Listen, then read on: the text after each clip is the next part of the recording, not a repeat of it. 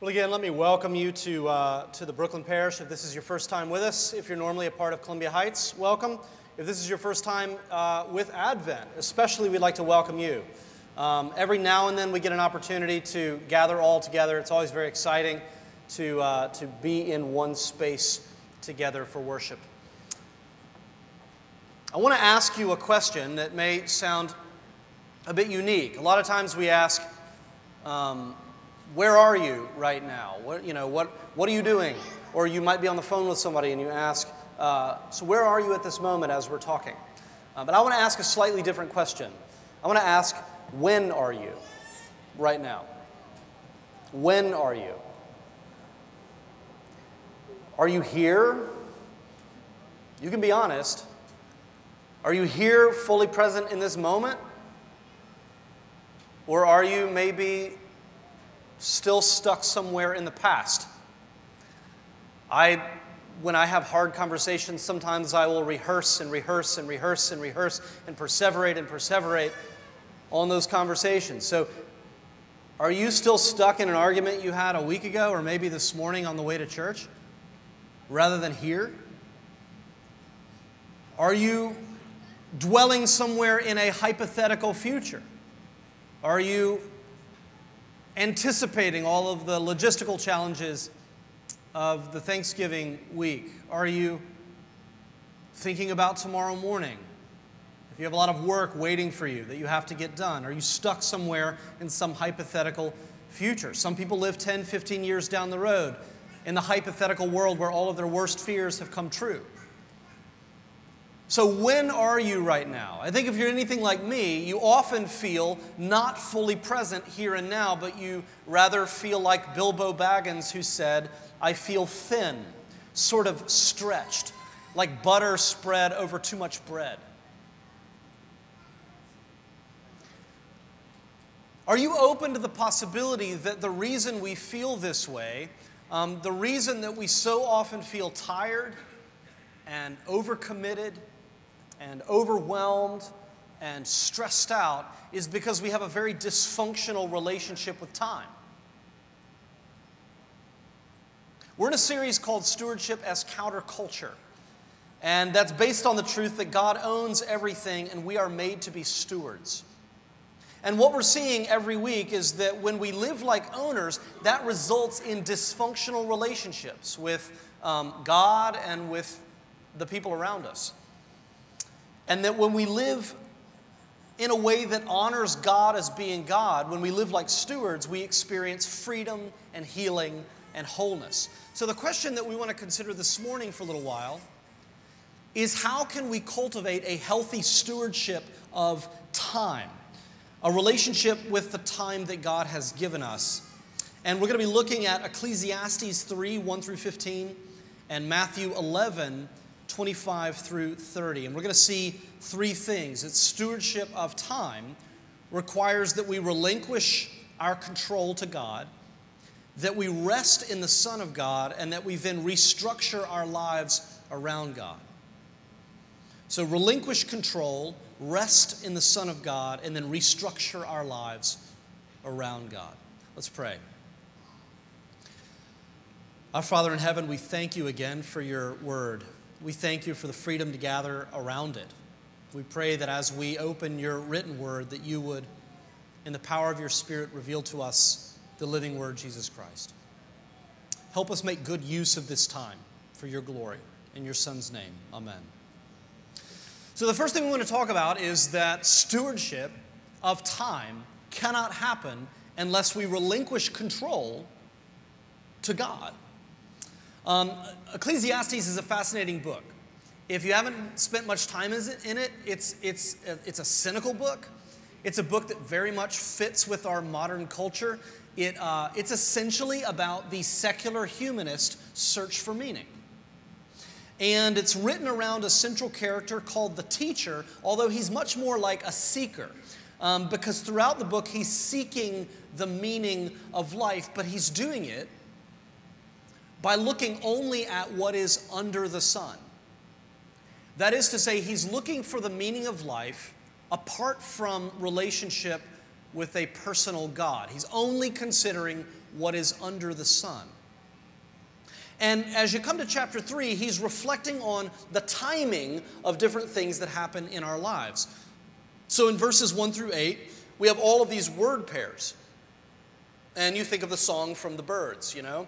Uh, there's a time for birth and a time for death. There's a time for planting and a time for plucking up. There's a time for weeping and a time for laughter. Everything has its time. And in Hebrew poetry, this is a literary device that is meant to convey totality. Right? So he's saying there's a time for everything that encompasses human life, it all has a time.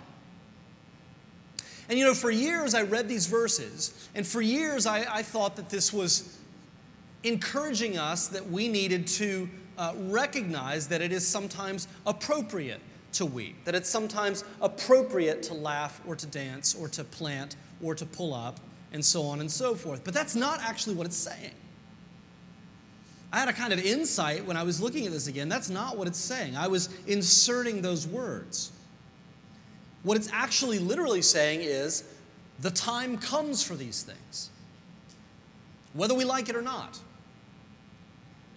The time comes when these things happen to us. And the point of these first eight verses is simply this life happens to us, and we cannot control the timing.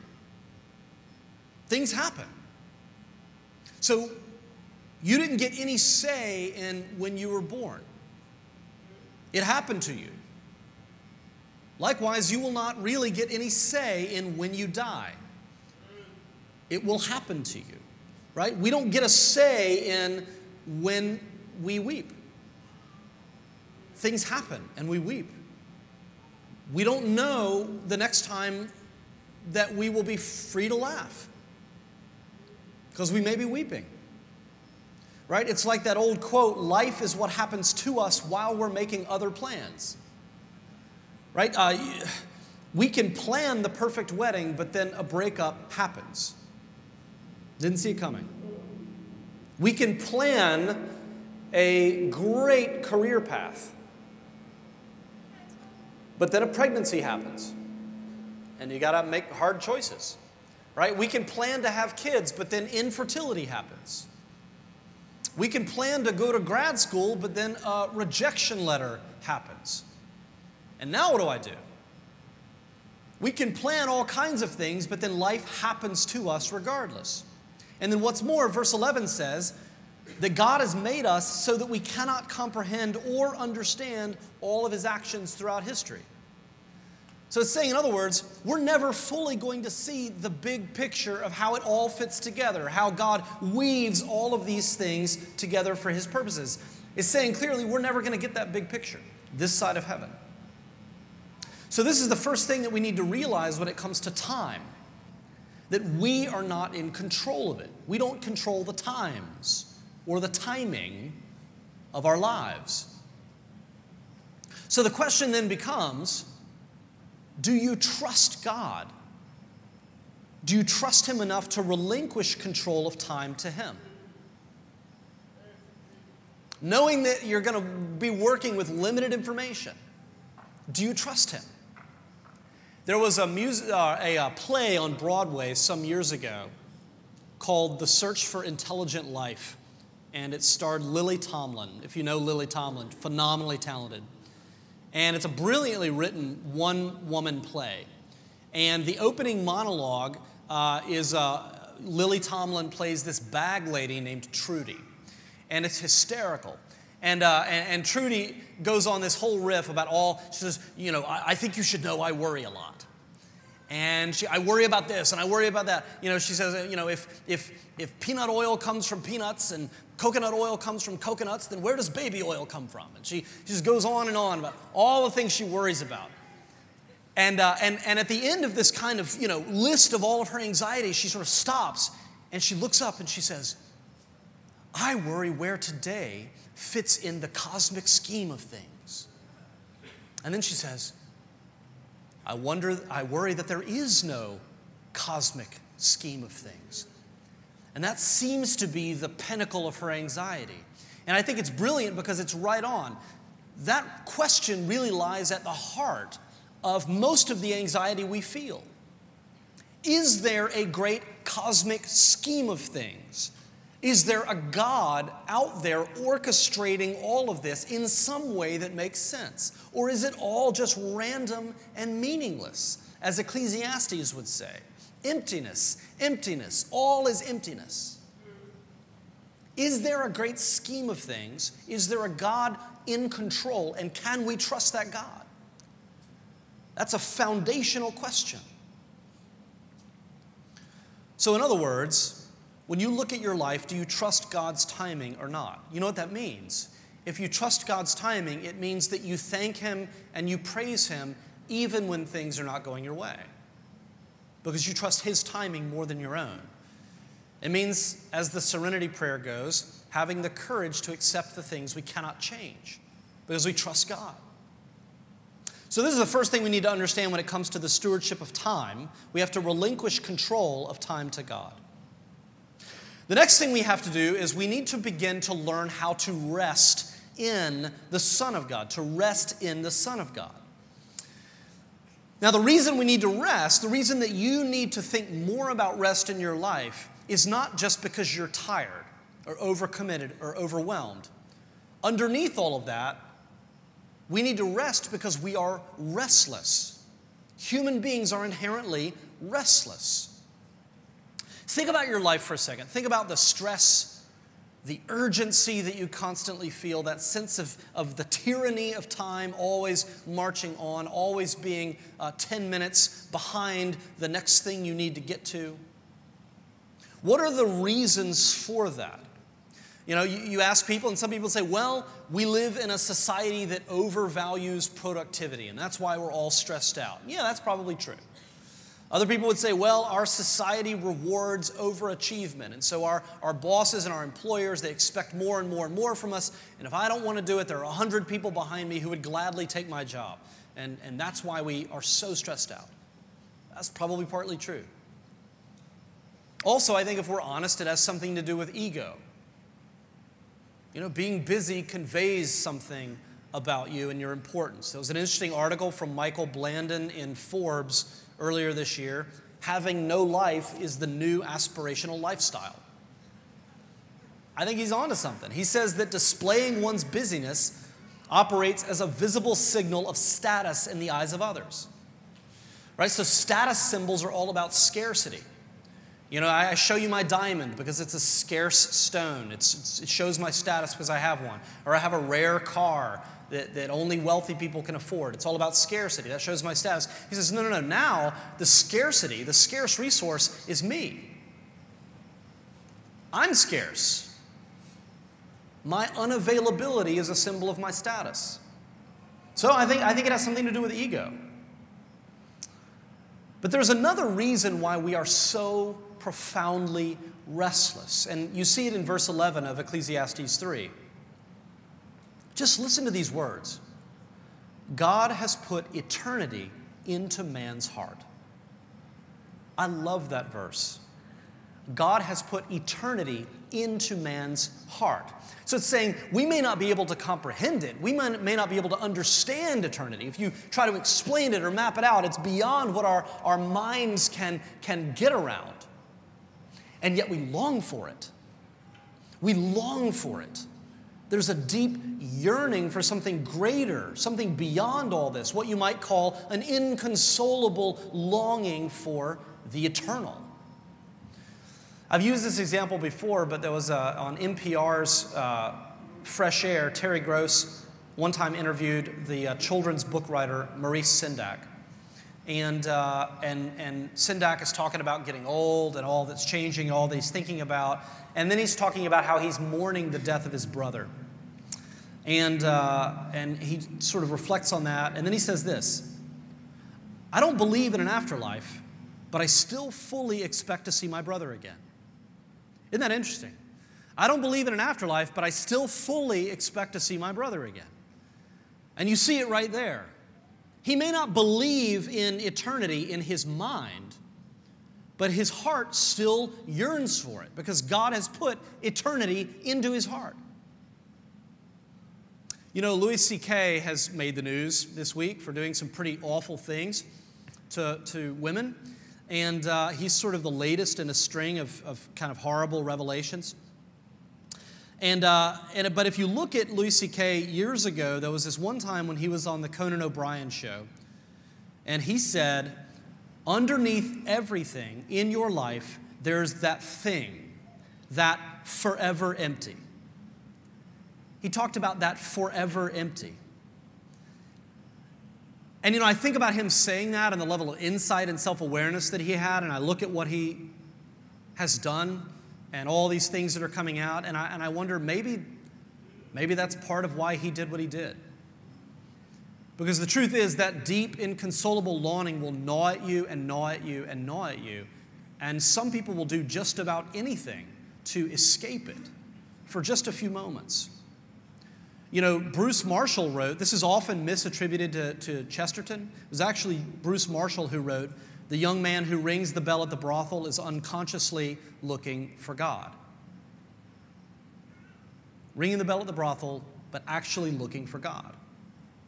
So the question becomes what do we do with this inconsolable longing for eternity? And the teacher in Ecclesiastes, this is, by the way, why you have to know your context. Ecclesiastes is not meant to be prescriptive. He's a cynic. He's essentially a secular humanist. The teacher in Ecclesiastes disregards God, and so he says, well, the best, the best we can do is to just get the most out of this life while we can. Let's, let's live like there's no tomorrow. Let's do what good we can, enjoy what pleasure we can, because this is it. Live your best life now. And many people in our culture, I think, would agree. You know, one of the reasons I think that we are so overwhelmed, let's just be honest for a second. I think one of the reasons that we're so overwhelmed is, is because we believe that it's possible to have it all in this life.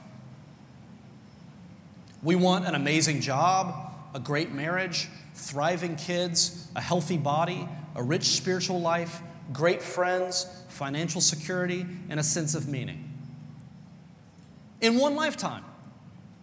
And, and listen, we are all fighting for that. We're all striving to have all of those things, and we feel entitled to those things. And if we're deficient in any of those categories, which by the way, we all are, we feel like we're failing, that we're not living the fullest life we can. And listen, the, the jig is up. That list is utterly impossible.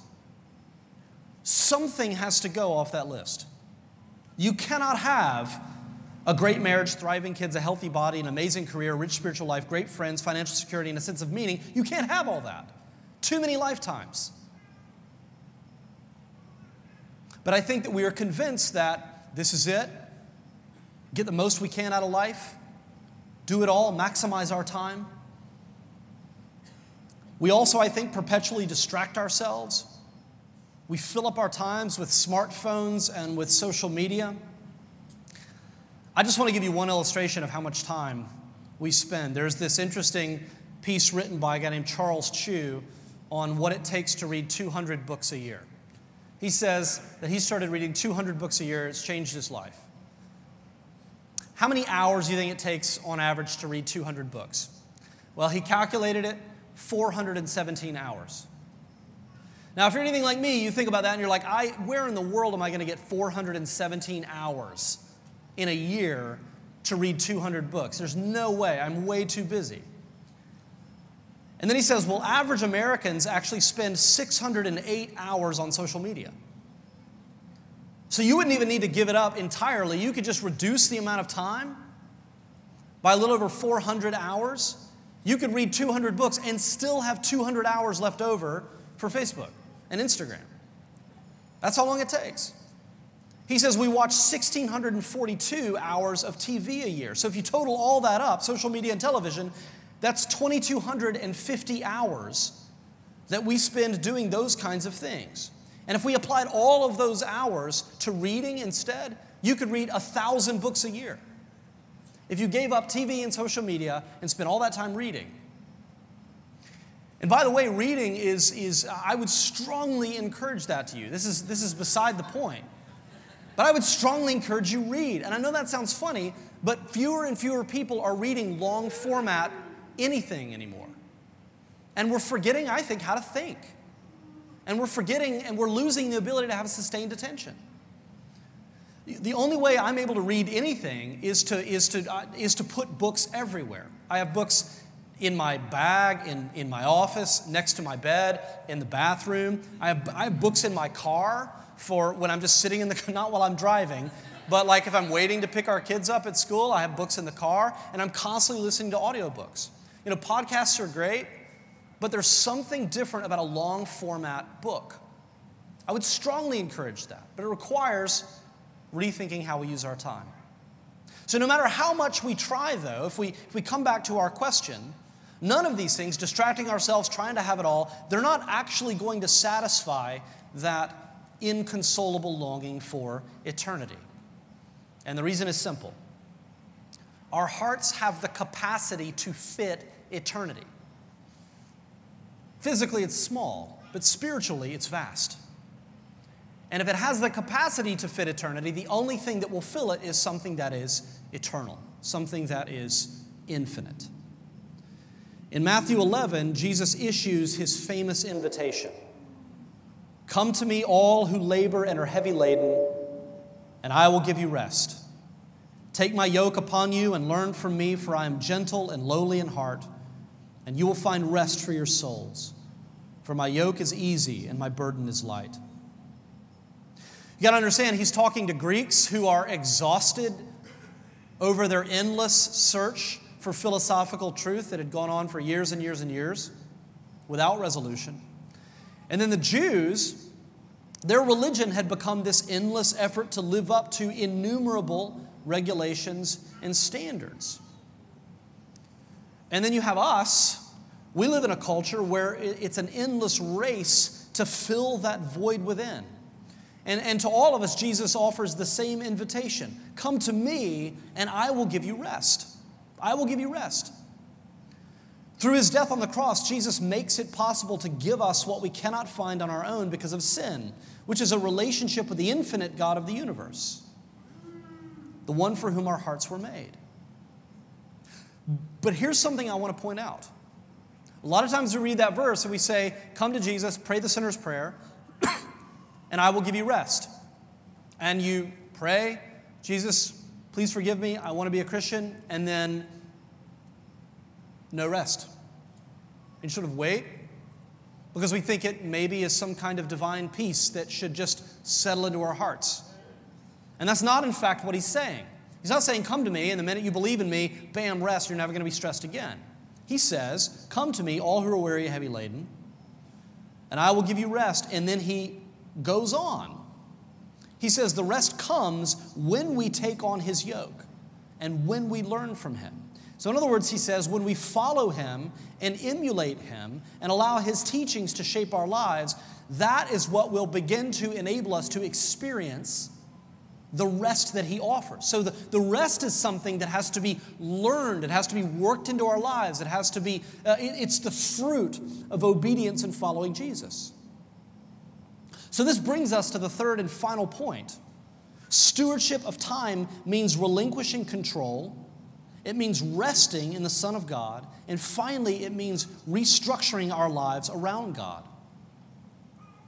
So following Jesus is much bigger than our time, but it involves and includes rethinking how we use all of our time so that our lives revolve around God.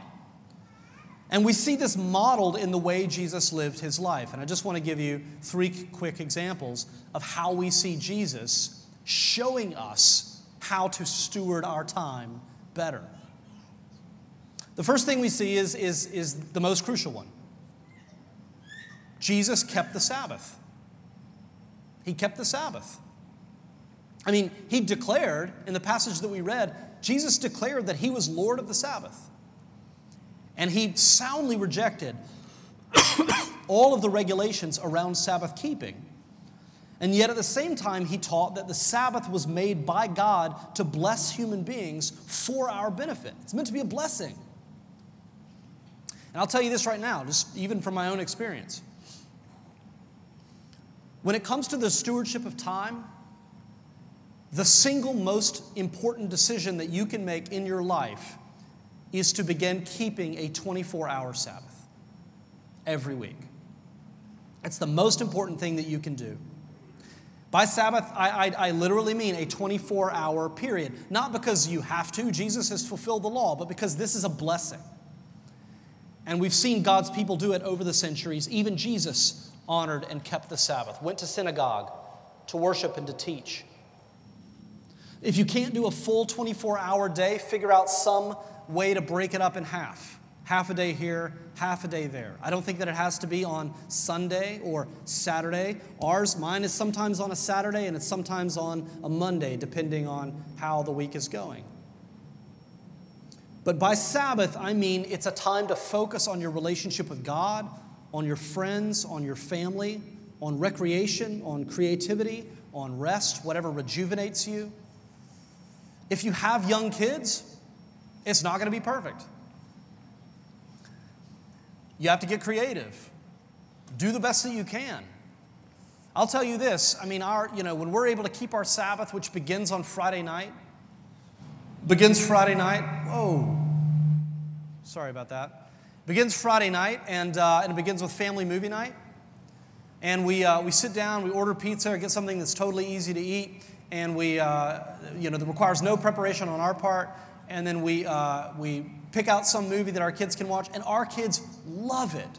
And then we go to bed and we sleep in as, as much as we can. Normally, the, the boys let us sleep in until about 7.15, and we sleep in, and then we, uh, we get up and we make pancakes, and we have kind of a long, leisurely breakfast, and then we try to go and do something together as a family. And, uh, you know, something outside, something away from the house, something away from our devices. Um, I would strongly encourage you, if you keep a Sabbath, to rigorously enforce a no device rule. And I say rigorously because, from my own experience, it's incredibly difficult to do. No devices on the Sabbath. Make it a time for human connection and interaction. And what you'll find that if you make Sabbath a non negotiable thing, that actually requires you to rethink and restructure all of the rest of your week. You have to rethink everything about how you spend all of your time to make Sabbath possible. Because everything you got to get done, you got to get done in six days. So that's the first thing. Keeping the Sabbath, stewardship of time. It's the cornerstone of good stewardship of time, in my opinion. The next thing we see in Jesus' life is a regular rhythm of engagement and withdrawal.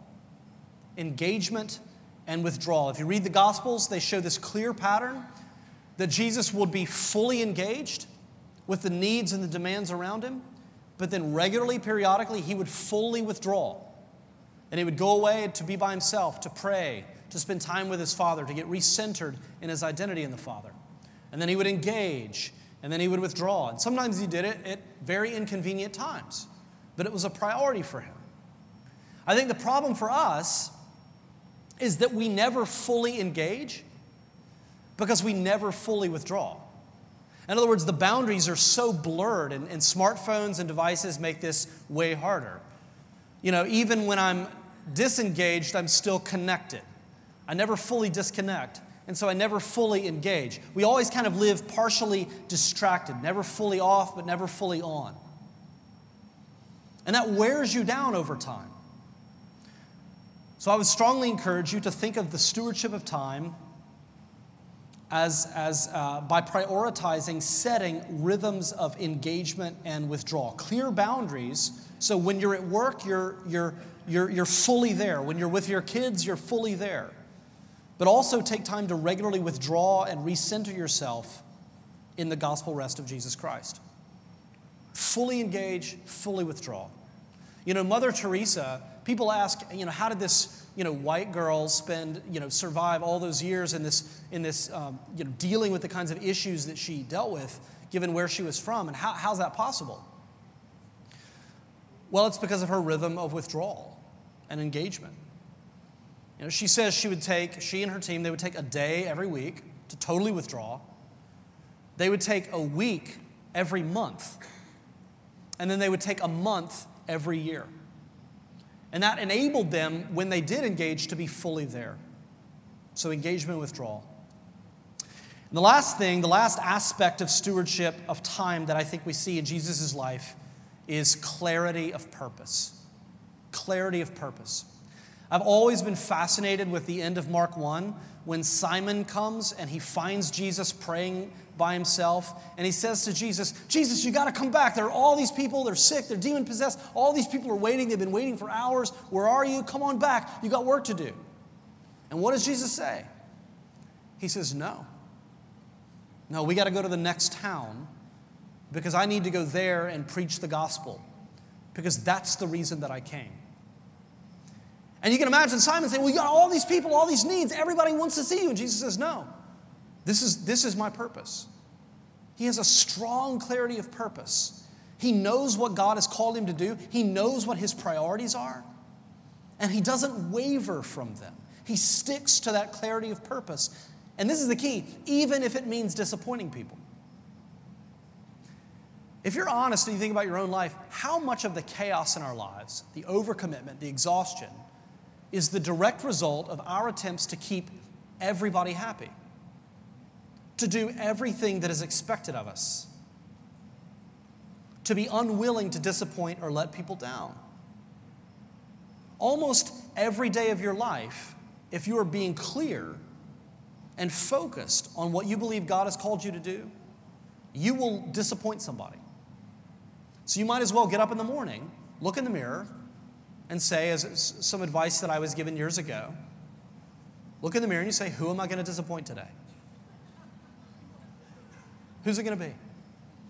And that you pray that when you do it, you do it with grace and gentleness and humility, trusting in the Lord. Because it's going to happen.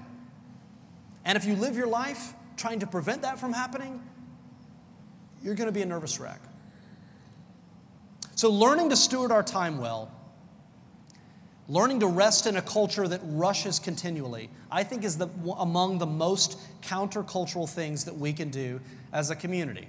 You know, last week we talked about our bodies and sex and gender.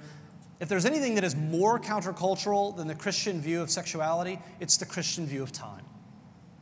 I think it's among the most countercultural things that we have to offer this world. Because it says loudly and clearly that we are not bound and enslaved to the tyranny of time. Because we actually serve the Lord of time, the Lord of Sabbath, the Lord of rest, the God who was and is and is to come. Let's pray. Our Father, we thank you for your word and we thank you for the fact that you not only created time and established the rhythms of day and night, the revolutions of the planets, but rather, Lord, you, you, you also give us a, a way to steward that time, to recognize that it is all a gift. And you show us in Jesus Christ how to live our lives and structure our time in ways that are centered on you, that make you the, the, the priority and the object uh, of our lives. We pray that you would instill this truth deeply in us, that we would be enabled and freed to be such a community. We pray this in your Son's holy name. Amen.